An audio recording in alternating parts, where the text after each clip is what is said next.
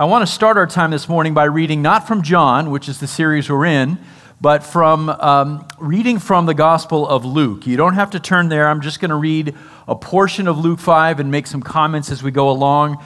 Um, and this is a, an important uh, backdrop for the passage we will study in the Gospel of John today. And it's a very familiar story, but it's going to help us better understand what we're about to look at. So, this event that I'm going to talk about takes place very early in the public ministry of, of Jesus. It's right after he had been rejected in his hometown of Nazareth, and right after he had called his first disciples to follow him. Remember? Simon Peter and his brother Andrew, very good. All right, a little, little bit of a quiz this morning.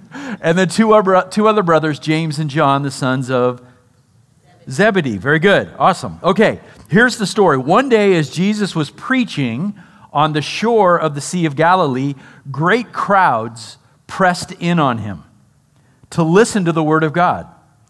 And he noticed two empty boats at the water's edge, for the fishermen had left them and were cleaning their nets. So Jesus sees these two available boats. The crowds are pressing in, and he recognizes these boats. They belong to the family fishing operation of his brand new disciples. So he sees these boats and he sees an opportunity to put some distance between himself and this huge crowd. He can stand in the boats and teach from there. Now, these men have been out fishing all night on the Sea of Galilee. Unsuccess- unsuccessfully, we're going to find out and they're now washing their nets and they're cleaning up for the day. It says, stepping into one of the boats, Jesus asked Simon, its owner, to push it out into the water. So he sat in the boat and he taught the crowds from there. So, brilliant strategy. Let's push out into the shallow water of the lake, and that'll put some distance between us and the crowd on the shore. When he had finished speaking, he said to Simon, Now go out where it's deeper and let down your nets to catch some fish. Now, remember, just a moment ago, they had been cleaning up.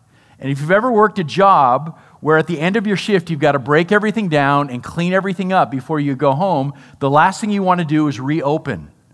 Right? The last thing you want to do is to take these brand new, you know, freshly cleaned things and put them back in the water. Master, Simon replied, We worked hard all last night and didn't catch a thing. But, he says, somewhat reluctantly, if you say so, I'll let the nets down again. A shout for help. Oh, wait, let me just, this is verse 6. And this time, okay, the nets go out. This time their nets were so full of fish they began to tear. A shout for help brought their partners in the other boat, and soon both boats were filled with fish and on the verge of sinking. This is a massive haul of fish, probably the biggest catch these guys had ever seen.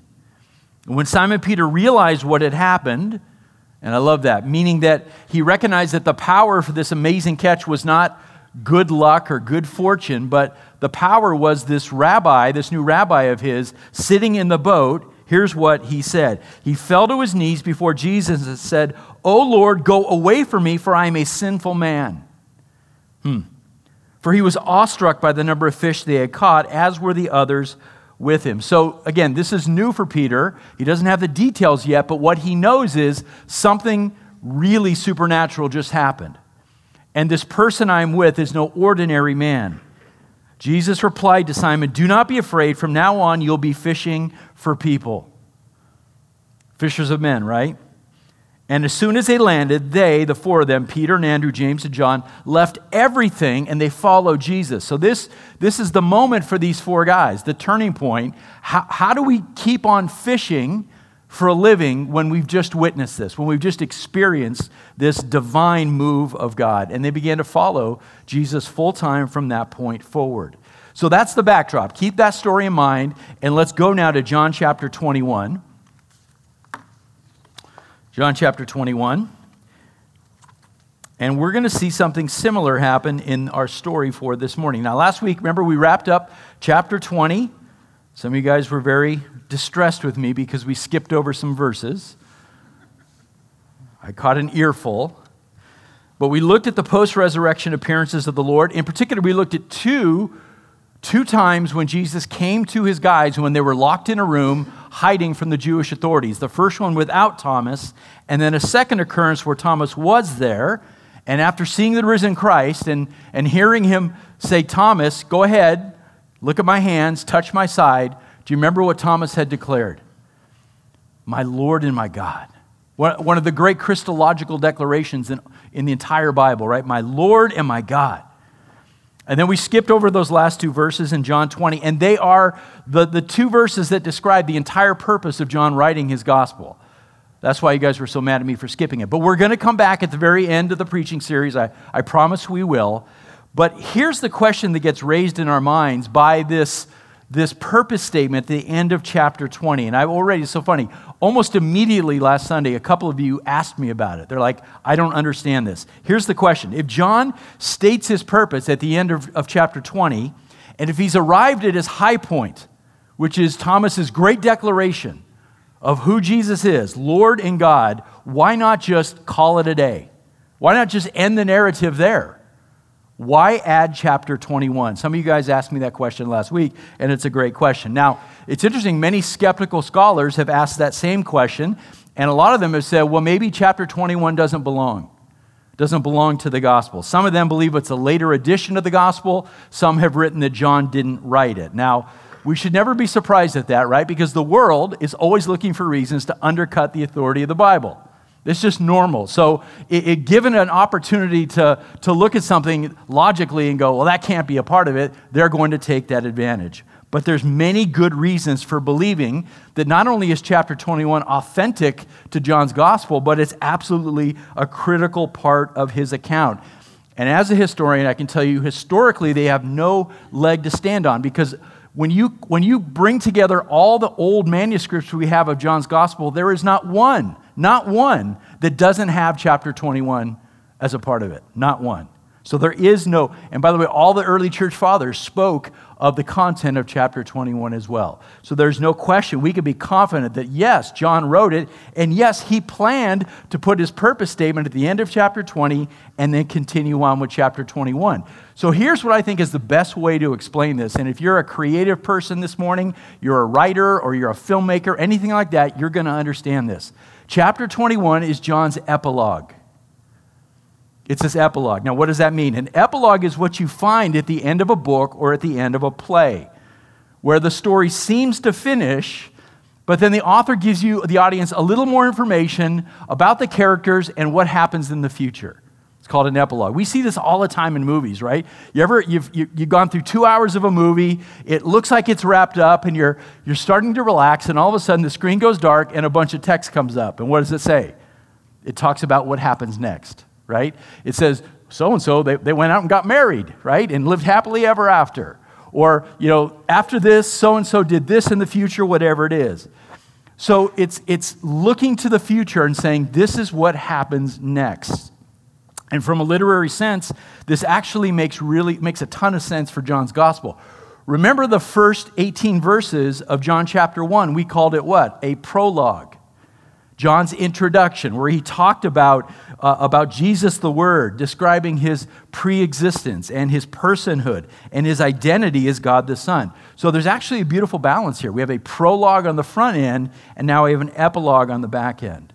And this epilogue is designed to, to tie up some loose ends about some of the characters, in particular, Simon Peter, right? But also John himself. They're going to tie up some loose ends here and then point us towards the future as Jesus is going to empower these very men to go out and change the world, to spread the gospel all across the ancient world. So let's remember where we were in chapter 20 in terms of location do you remember where the disciples were hiding out from the Jewish authorities? When Jesus appeared to them twice, they were somewhere down in Judea, right? Most likely somewhere within the confines of the city of Jerusalem, hiding out, but they were definitely in Judea. Now we open up chapter 21, we have a totally new venue, a totally new location. Likely between chapter 20 and 21, a couple of weeks has gone by, and now Peter and the guys are where? They're up in the north. They were in the south, but now they're in the north in the region of Galilee, which is so interesting because it's in Galilee where this whole mission started, We read it from Luke 5, right? This is the area where Jesus had first called all of these men to follow him. So it's a very, it holds a very special place in their heart, both for Jesus and for these guys. And I'll add this if you've been to Israel, you know this is still a very special region in the land because it still remains so unspoiled. You can go to Galilee today, and a lot of it looks like it did in the first century. So it's a very special place, a beautiful part of Israel. Now, what caused these 11 guys to go back up to Galilee? We have a number of verses, biblical verses, that point us in that direction. In Mark's gospel, in chapter 14, Mark says that on the night of his arrest, as they were leaving the upper room, Jesus said this to them He said, You will all fall away because it is written, I will strike down the shepherd, and the sheep shall be scattered. But after I've been raised, I will go ahead of you to Galilee. So, after celebrating Passover in that upper room, he says to the guys, I'm going to go ahead of you, and I'll meet you in Galilee. Now, Matthew says something similar, but Matthew says it's actually the angel at the tomb speaking to the woman who makes a similar statement. It says this The angel says to the women, Go quickly and tell the disciples that he is risen from the dead, and behold, he is going ahead of you into Galilee. There you will see him. Behold, I have told you. So the disciples know at some point they've got to get back up to the north. Now, at the very end of Matthew's gospel, in the famous Great Commission passage that we all tend to know, Matthew gives us a tantalizing little detail that chances are you've read a million times, read right past it, and never thought about it. He tells us that Jesus gave the disciples a particular location to meet him, a mountain. This is what it says here. This is Matthew 28, verse 16. But the 11 disciples proceeded to Galilee to the mountain which Jesus had designated. Huh. And it's when they meet on that mountain, wherever it is, that we hear the Great Commission, where Jesus goes on to say, Go therefore and make disciples of all nations, baptizing them in the name of the Father and the Son and of the Holy Spirit, and teaching them to observe all that I've commanded you. And lo, I am with you always, even to the end of the age. That took place on a mountain in Galilee. And I find this so interesting. Jesus doesn't say, look, guys, when you get to Galilee, go to the synagogue, I'll meet you there. Or, or go to Peter's home or so and so's home and, and we'll all gather there and talk. He says, I want you to go to a mountain. And on this mountain, he is going to deliver this epic missional statement that 2,000 years later, guys, still drives us as Christians to evangelize, right? The Great Commission. Now, we know mountains serve as significant backdrops all throughout the scriptures. Think about this from Mount Sinai, where God met with Moses, to Mount Carmel, where Elijah defeated the prophets of Baal, to Mount Moriah, where Solomon built the first temple, and where you can go today and see the Temple Mount still stands on Mount Moriah. Then you come into the New Testament, we have the Mount of Beatitudes, which is actually more of a slope, but it's still called that. The Mount of Transfiguration, we have Mount Zion and we have the Mount of Olives. And so we see that God tends to reveal himself in powerful ways on mountains. And so before he returns to his father, Jesus says, Look, guys, I'm going to go ahead of you into Galilee, and I will meet you on the mountain that I've designated. Now, which mountain? Sadly, for a geography history guy, it drives me crazy. Which mountain, Jesus? Couldn't you have just given us the location? Because it'd be really nice to go there. But he doesn't, right? All we know for sure is that it's a mountain in Galilee. Now, there's two long held traditions about the location that you find in church history. The first one is that Jesus wanted to meet on Mount Tabor, which, by the way, many scholars believe is the same mountain where the Transfiguration took place. Some of you guys who've been to Israel, you recognize this. Mount Tabor is one of the most recognizable landmarks in all of Israel. It's about six miles to the east of Nazareth in lower Galilee, and it rises like this like this weird slope right in the middle of the Jezreel Valley. So it could be Mount Tabor. The other tradition is Mount Arbel. And again, if you've been to Israel, you know this place well. Mount Arbel, which is just south of Magdala, where, Mag- where Mary Magdalene is from, right on the water's edge. In fact, one of the most spectacular views of the Sea of Galilee from Mount Arbel. We will be there in November and we'll get a chance to look from that view. Now, in my mind, Arbel makes more sense. In light of what we're going to learn in John 21 today, Arbel makes the most sense, and I'll tell you why just a little bit later. Here's a map so that you can see where both of those spots are located in relation to the Sea of Galilee, because that matters for our story. The green dot is where Mount Tabor is, and the red dot is where Mount Arbel is located. But before that meeting on this mountain, whichever mountain it is, before that takes place and the Great Commission is delivered, we have today's story in John 21. This takes place first. Now, it's important as we begin to read chapter 21 that you understand what the disciples are going through. As we've said a hundred times so far, to put ourselves in their sandals to try to understand their mindset of what's going on. Here's a serious question for you. If you're one of the disciples and Jesus has come back from the dead, what would your expectations be of him? What would you want him to do? We've been on this roller coaster ride. You've got this master, you love him, you worship him, you serve him. He's crucified, and you're, you're in the, the lowest of lows, and then you find out he's raised from the dead. Now what? What are your expectations of him?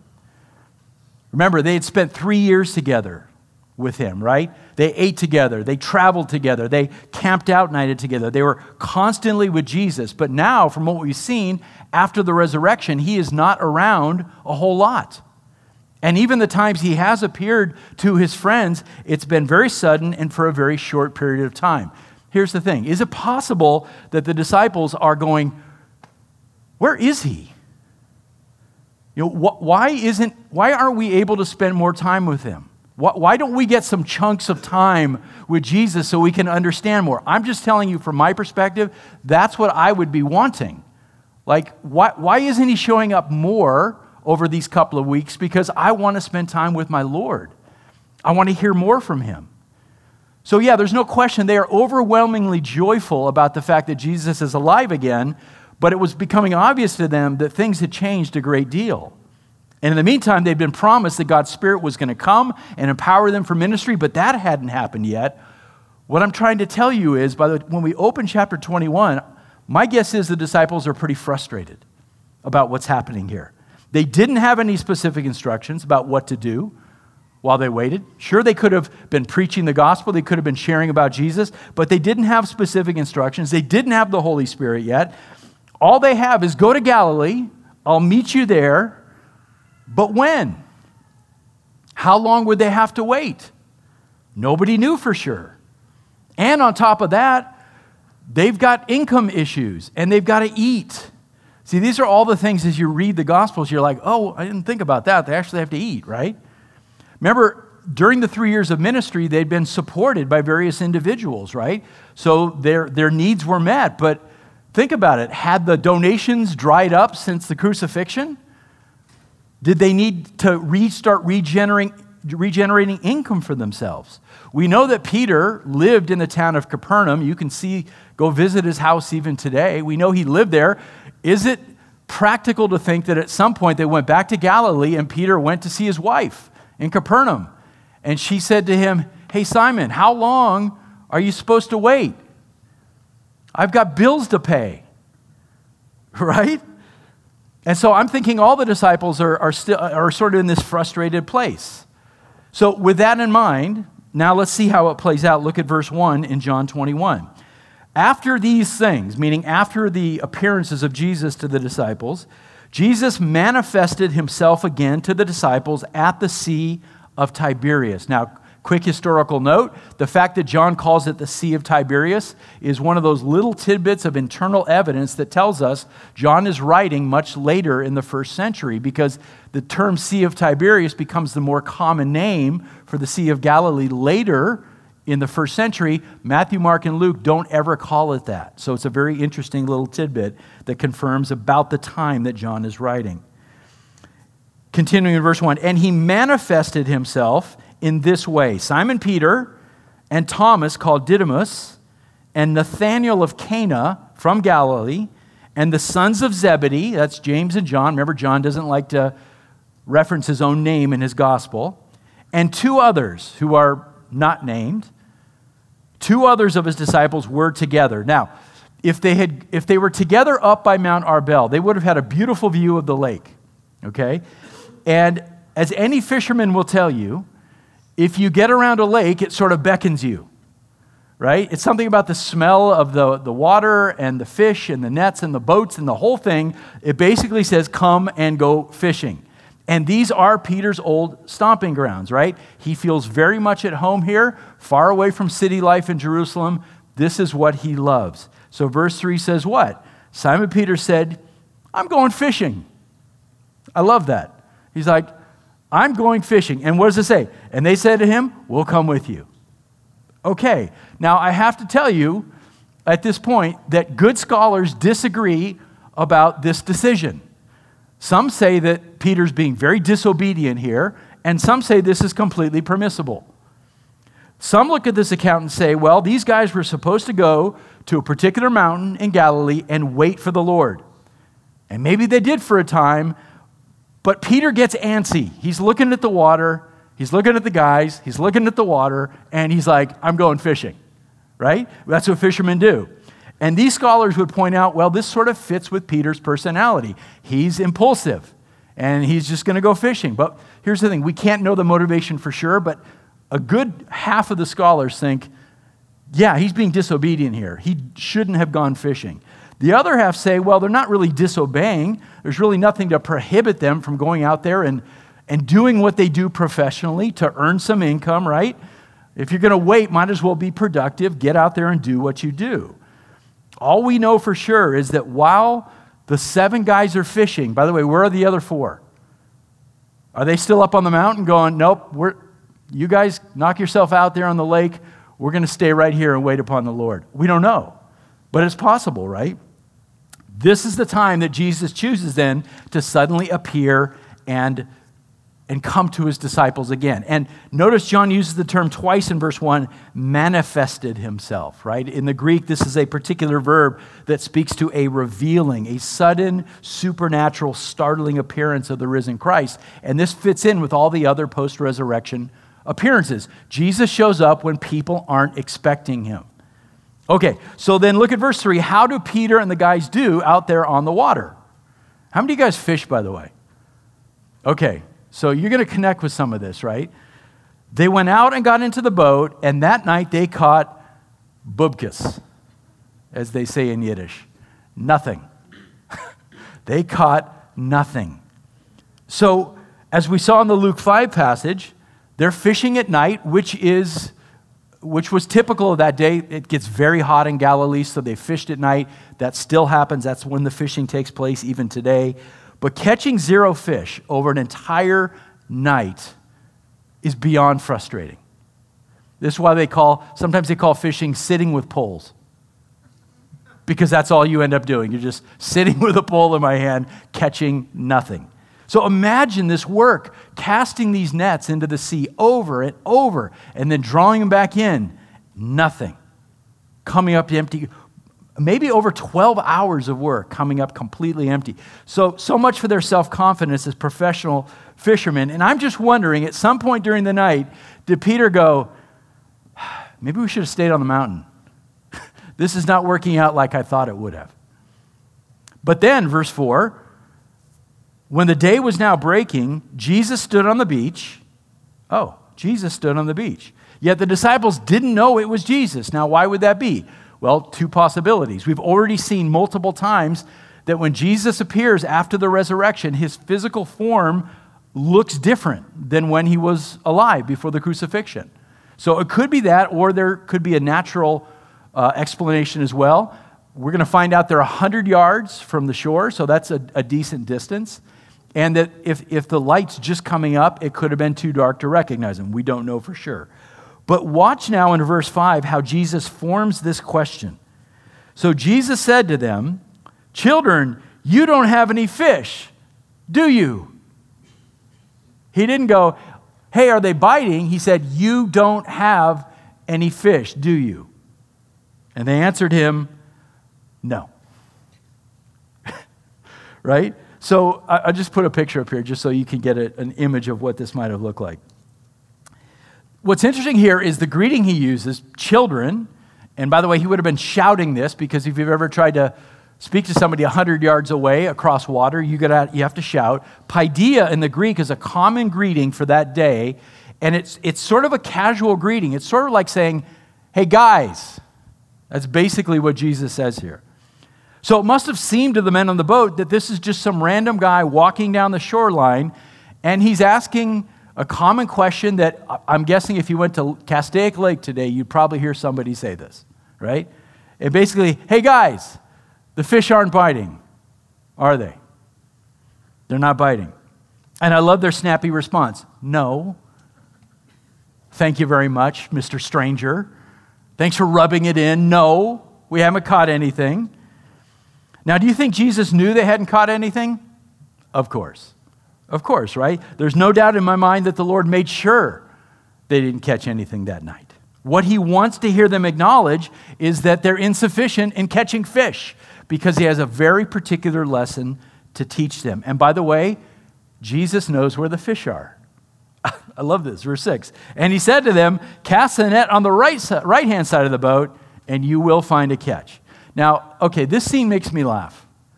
You, you, when you read these stories, you got again got to put yourself into the story. Have a sense of humor. Put yourself in their sandals here, and you can feel the tension. Nothing is going well for these guys. Nothing. They're not sure what they're supposed to be doing. Jesus hasn't appeared to them yet. They don't have instructions, so they go on the lake and do what they do best, but that is a complete failure. They're exhausted, they're unsure what to do, and now this Yahoo on the shoreline is shouting to us, fishermen, about what we should do. It, it makes me laugh. Uh, it says, uh, do, do you think we didn't, we didn't think about both sides of the boat? Do you think the fish know the difference? Like, oh, okay, Mr. Stranger on the shoreline, the fish are all over here because they know we're. Come on, right? These conversations had to be happening in the boat. But here's the thing, and I've heard this from guys who really love to fish. When you're having a bad day on the lake and you can't catch anything, you'll take almost any advice. Is it true?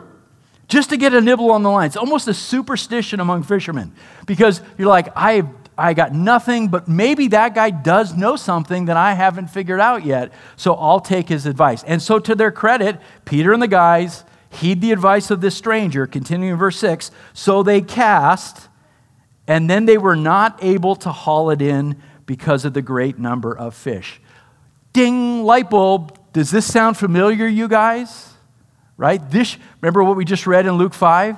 Should this not have been very familiar at this moment? Ah, this is the moment John puts two and two together, right? And suddenly the memory of what had taken place years before come flooding back to him. Verse 7 Therefore, that disciple whom Jesus loved said to Peter, It's the Lord. Job, John. right? I mean, who else could it be? That doesn't happen. Fish don't congregate on one side of a boat. Unless, I mean, maybe you guys can help me out here. Has that ever happened? There's none over here and there's thousands. No, that doesn't happen, right? But of course it's John who figures it out and not Peter.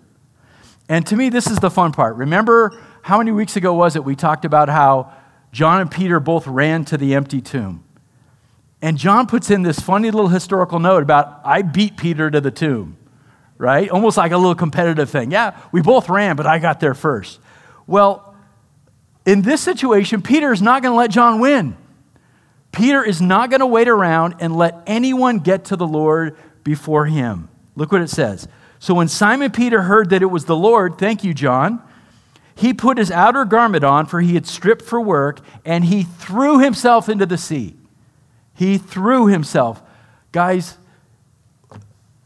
don't read over this. I love this picture. Make fun of Peter all you want, but to me, this is one of the most beautiful expressions of emotion and love for the Lord in the entire New Testament. It's beautiful. Every time I read this story, I sort of get a lump in my throat. The boat cannot move quickly enough for Peter to get to shore. He's not going to wait. He plunges into that ocean, right? He grabs his outer garment. He had been kind of stripped down to his undergarments because he's sweating, he's working, right? But he's not going to leave his outer, outer garment in the boat. So he grabs it, he throws it on. My guess is he tucked it in down here so that he could swim. And he just, without a second thought, plunges into the sea. Who cares about the fish, right? I mean, that's his income. Who cares? The Lord's on the shore. He didn't care about the boat. Let the boat sink. I don't care. The Lord is on the shore. My friends, they'll get there at some point. I am going to see the Lord. He so wants to be in the presence of Jesus, and he can't get there fast enough. What I love about this, Peter doesn't take the time to overthink his past failures, which we all do so often. Oh, my past failures. I can't go to the Lord right? He doesn't rehearse that in his mind. Oh, man, I've just, weeks ago, I denied him three times, right? He doesn't rehearse that in his mind. He doesn't let the guilt of those moments, the shame of it, prevent him from racing as fast as he can to the Lord. And he's not one bit concerned about what other people think of him, right? Because everybody else would be going, Peter, what are you doing, right? Who just jumps into the sea like that? He doesn't care because the Lord's on the shore. That's amazing stuff. Verse 8, but the other disciples, guys got stuck with the boat, right? Came in the little boat, for they were not far from the land, about a 100 yards away. That seems kind of far for me, but dragging the net full of fish. And what do they find when they get there? Look at verse 9. What do they find? So when they got out on the land, they saw a charcoal fire already laid, and fish placed on it, and bread. And Jesus said to them, Bring some of the fish which you have now caught. Now, Notice a couple things here. Jesus already has fish on the barbecue before they even get in with the fish. So Jesus doesn't need their fish. He's already got a fire going, he's already got fish. Guys, where'd the fish come from?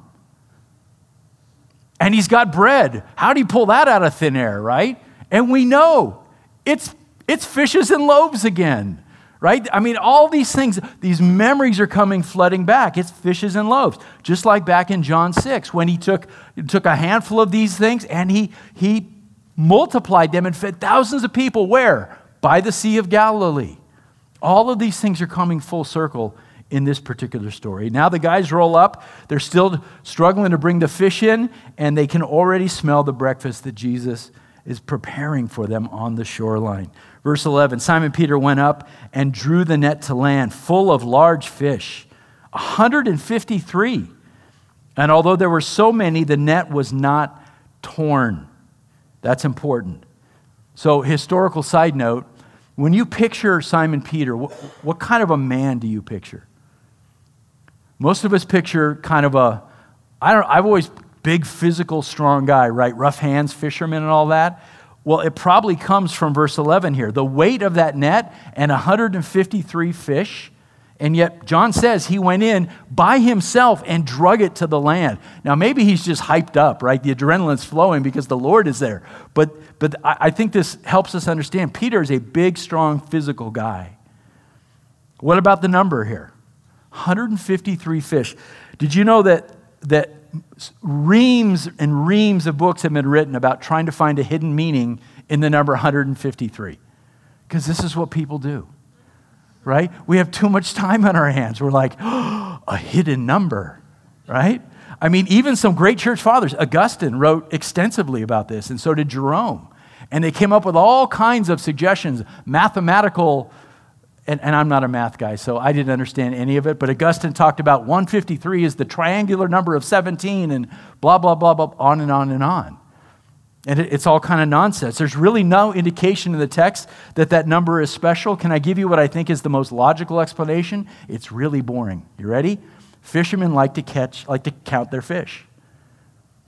They, they, they, like to tally their fish, especially when you pull in this many. I'm guessing somebody was there like, that is the biggest load of fish I've ever seen. Somebody count it. And they did. And then John said, That's an impressive number. I'm going to put it in my gospel. I mean, I, I, I think that's probably the most logical explanation rather than trying to figure out hidden codes in the Bible. Anything. One thing is for sure in his mind, in John's mind, this 153 fish was just another convincing proof that Jesus is the Son of God, that he is sovereign over the wind and over the waves and over the fish. And when Jesus is there, nothing is impossible.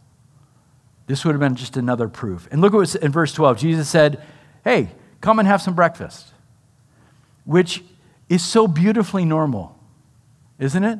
Right? Uh, this is a group of men who are about to change the world and a guy who's come back from the dead. And they're just going to sit around a campfire and, and, and bond with each other and talk about the mission and eat some fish and bread. It's just, to me, it's just a remarkable thing that they're able to do this. But here's an interesting little, a little uh, uh, tidbit in the, in the text here. John's description of this, he says very specifically, a charcoal fire. And he's the only gospel writer to use this particular word, which is uh, anthrakia. And it's only used twice in John's gospel here to describe this charcoal fire. Guess where else? Back in chapter 18, when Peter was warming his hands by a charcoal fire right before he denies the Lord. So think about this for a second. I'm, I'm just wondering how many times did Peter sit around a fire like this and think back to how he denied the Lord three times? My guess is every time he stood by a fire, it kept him humble to remember how he had failed in that moment and how gracious the Lord had been to him. Okay, look at verse, the rest of verse 12. This is going to sound kind of strange to us. It says, None of the disciples ventured to question him, Who are you? knowing that it was the Lord. Huh. Well, again, as we've seen over and over again at the tomb, on the road to Emmaus, in the locked room, Jesus didn't physically look exactly as he had before. His body, his body is glorified, right? It's not fit for time and space anymore. It's not fit for the earth. He is in some type of form that is now built for eternity. And someday we'll be made like him, right? And as mysterious as this sounds to us, we, again, we have to try to understand what these, these very simple men were dealing with back when Jesus appeared to them. Honestly, ask yourself this question How do you sit there with a glorified person and have a normal morning? How do you sit around a fire and eat fish with just glorified guy right here to my right? The, uh, here's, here's what I think John's saying here. These guys are still a little bit uneasy around the risen Christ. Because it's not every day that you hang out with a guy that came back from the dead and has now got an eternal form.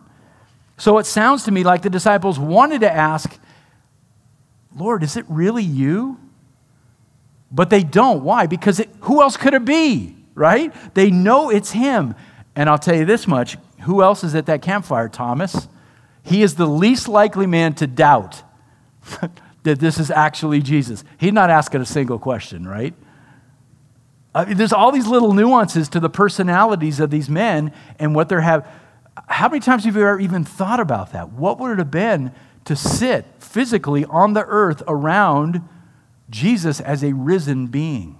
Mind blowing stuff. Okay, let's wrap up with verses 13, 14, then we'll make some observations. Verse 13 So Jesus came and he took the bread and he served them, didn't he? He gave it to them and the fish likewise. So not only am I hanging out with a glorified person, this person is serving me breakfast. This is now the third time that Jesus was what? Manifested. Same word. So whatever you see in Scripture, a bracketing of a, of a key word like that, manifested, verse 1, verse 14, we call that an inclusio, which means it's designed to be sort of studied as one pericope or one unit of thought. John is putting those things together. This is now the third time that Jesus was manifested to the disciples after he was raised from the dead. Okay, so let's make some observations because this story is so rich with symbolism and there's so many things to learn here. I'm going to give you four quick things and then we'll be done. Here we go. Ready? Number one. See how, once again, and we've said this multiple times, Jesus loved his friends to the very end, right up to the moment of his ascension. Jesus is loving his friends.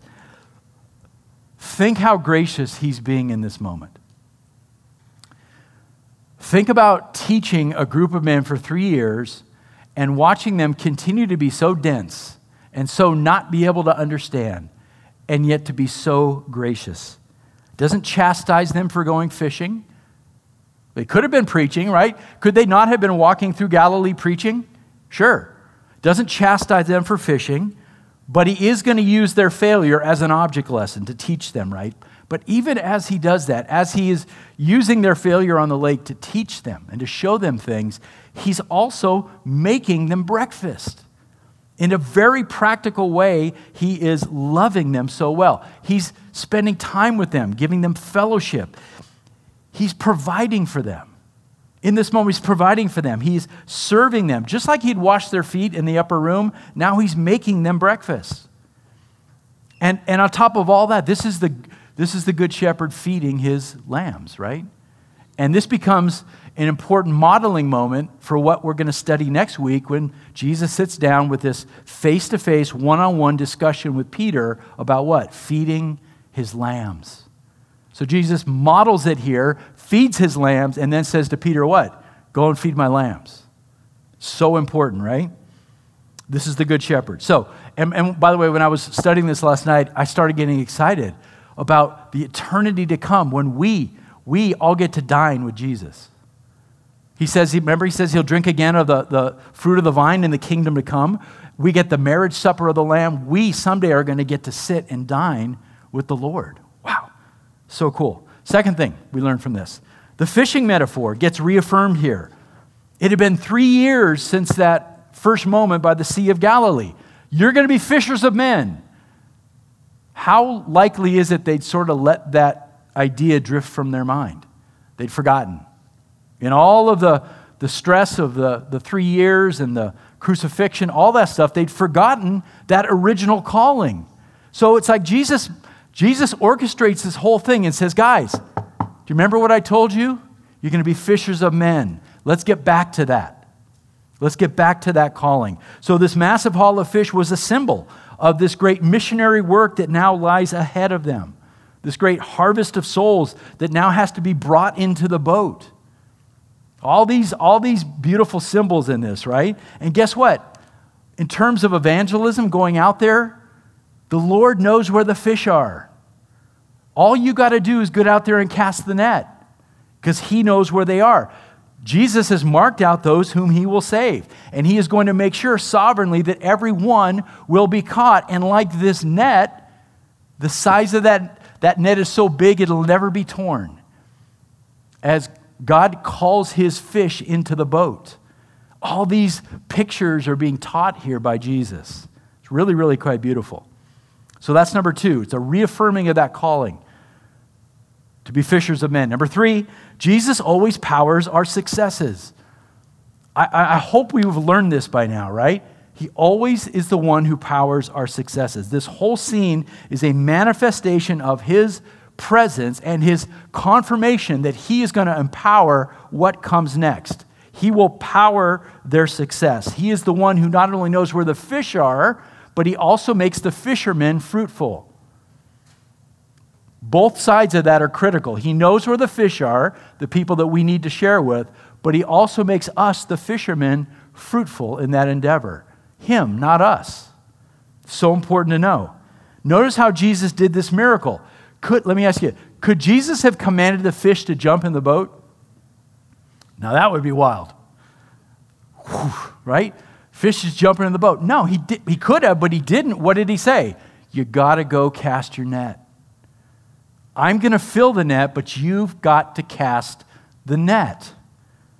Because the Lord works through his people.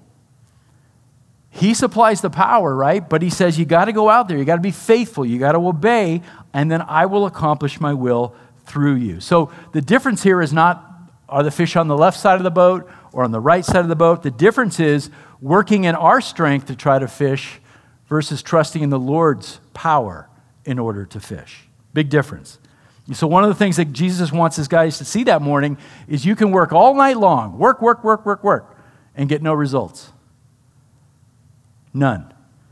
So, acknowledge what I taught you earlier up in the upper room, right? What did he say? Abide in me. Apart from me, you can do what? Nothing. So knock yourself out, fish all night, you get nothing because you didn't abide in me. Apart from me, you can do nothing. So, honest question had you been in that boat, had you been in that boat that day and that stranger was shouting advice to you, would you have obeyed? Or would you have let your pride rise up in you and said, Psst, I'm a professional, leave me alone? Because we do this sometimes. We do this sometimes. We, we, we, we trust in our own skill, our own training. I'm the first guy to admit this as the guy preaching. It's so easy to trust in your experience, your profession, the skills you've developed, and say, I'm making this happen. But that's the way to get no results. Our insufficiency, his sufficiency. The other thing Jesus wants them to understand that, that even after he goes away, and he's about to go away soon to return to the Father, he still will be the power for their success. And you see it in the contrast here. This is so important. In Luke 5, in that first story, where was Jesus? In the boat. And that represents the fact that he was physically present with the guys for three years. Where is he in this story in John 21? Far off on the shore. And yet, in both cases, Jesus empowers the success. So even after he goes away to heaven, he's far away, he is still going to guide and empower and provide for his disciples. So important to understand. Is this clicking? You making making sense? That's why we started with Luke 5. You've got to connect these two stories and all the symbolism. Last thing, and I'll be done. Number four, to live as a Christian is to have an audacious love for Jesus. The picture of Peter throwing himself into that lake ought to be the core of your heart, too. All of us. All of us. To love him with a sense of abandon. If I dare say it, to love him with a sense of recklessness. That you'd be willing to throw yourself into the sea to get to him. Honest question, again. Would your heart have burst at the news that it was Jesus on the shore? You're 100 yards away. Maybe you don't swim well. You, some of you have been in the Sea of Galilee. It's kind of dark and scary. Would you have plunged into the sea? Would you have made that swim to get to the Lord? It's a Deuteronomy 6 5 heart, isn't it? To love the Lord your God with how much of your heart? All of it. How much of your soul? All of it. How much of your strength? All of it. All is a lot. All is an audacious love, it's a reckless love, one that takes risks, one that gives everything and holds nothing back. So, if you had to describe to somebody who doesn't know anything about Christianity how you live that out today, how you give all of your heart, soul, and strength to Jesus, how would you describe that? I challenged myself with that question. Could I do it? Could I describe that? Like how that gets fleshed out in my life, my all? Or would I have said, I'm going to jump? I'm not going to jump in that water. I mean, I love Jesus, but to jump in the water? Hmm, I just don't know. If, if that's not your heart, to get to the Lord as fast as possible, today is a great day to pray and to ask the Lord to give you more of what Simon Peter had. And trust me, the guy's not perfect, right? He makes a lot of mistakes, but Peter gets this right. Ask the Lord as a point of prayer give me what Simon Peter had. I want to have an audacious love for my Savior. Amen? More about him next week, right? He's the focus. We're, that passage about him talking to Jesus, guys, is so important for the church and for our lives. So make sure you come back next week. Let's pray. Lord, we are always amazed at how a narrative in your word that looks so simple on its face is so filled with beautiful meanings that you have you have given it to to the text by your spirit and you have allowed us lord to be illuminated by your spirit and to see these things and and lord to challenge our hearts with what again looks like a simple story father i pray that that we will walk out of here today understanding our insufficiency and having our eyes focused on you. That is what Peter was so focused on in that moment. Not on the past, not on the present, but, but on you, Lord, to be with you. Lord, may that be my heart this morning. That I wouldn't get distracted by the so many things in this world that want to draw our attention away but but that my eyes would stay focused on you, Lord, that I would be willing to give all of who I am to you in the days that you give me on the earth until you call me home and I can see you face to face. Thank you, Jesus, for this amazing story, for your word, and for the work of the Spirit in us. Even now, Lord, as we respond in song, help us to give all that we are as we sing praises to you. In Jesus' name we pray.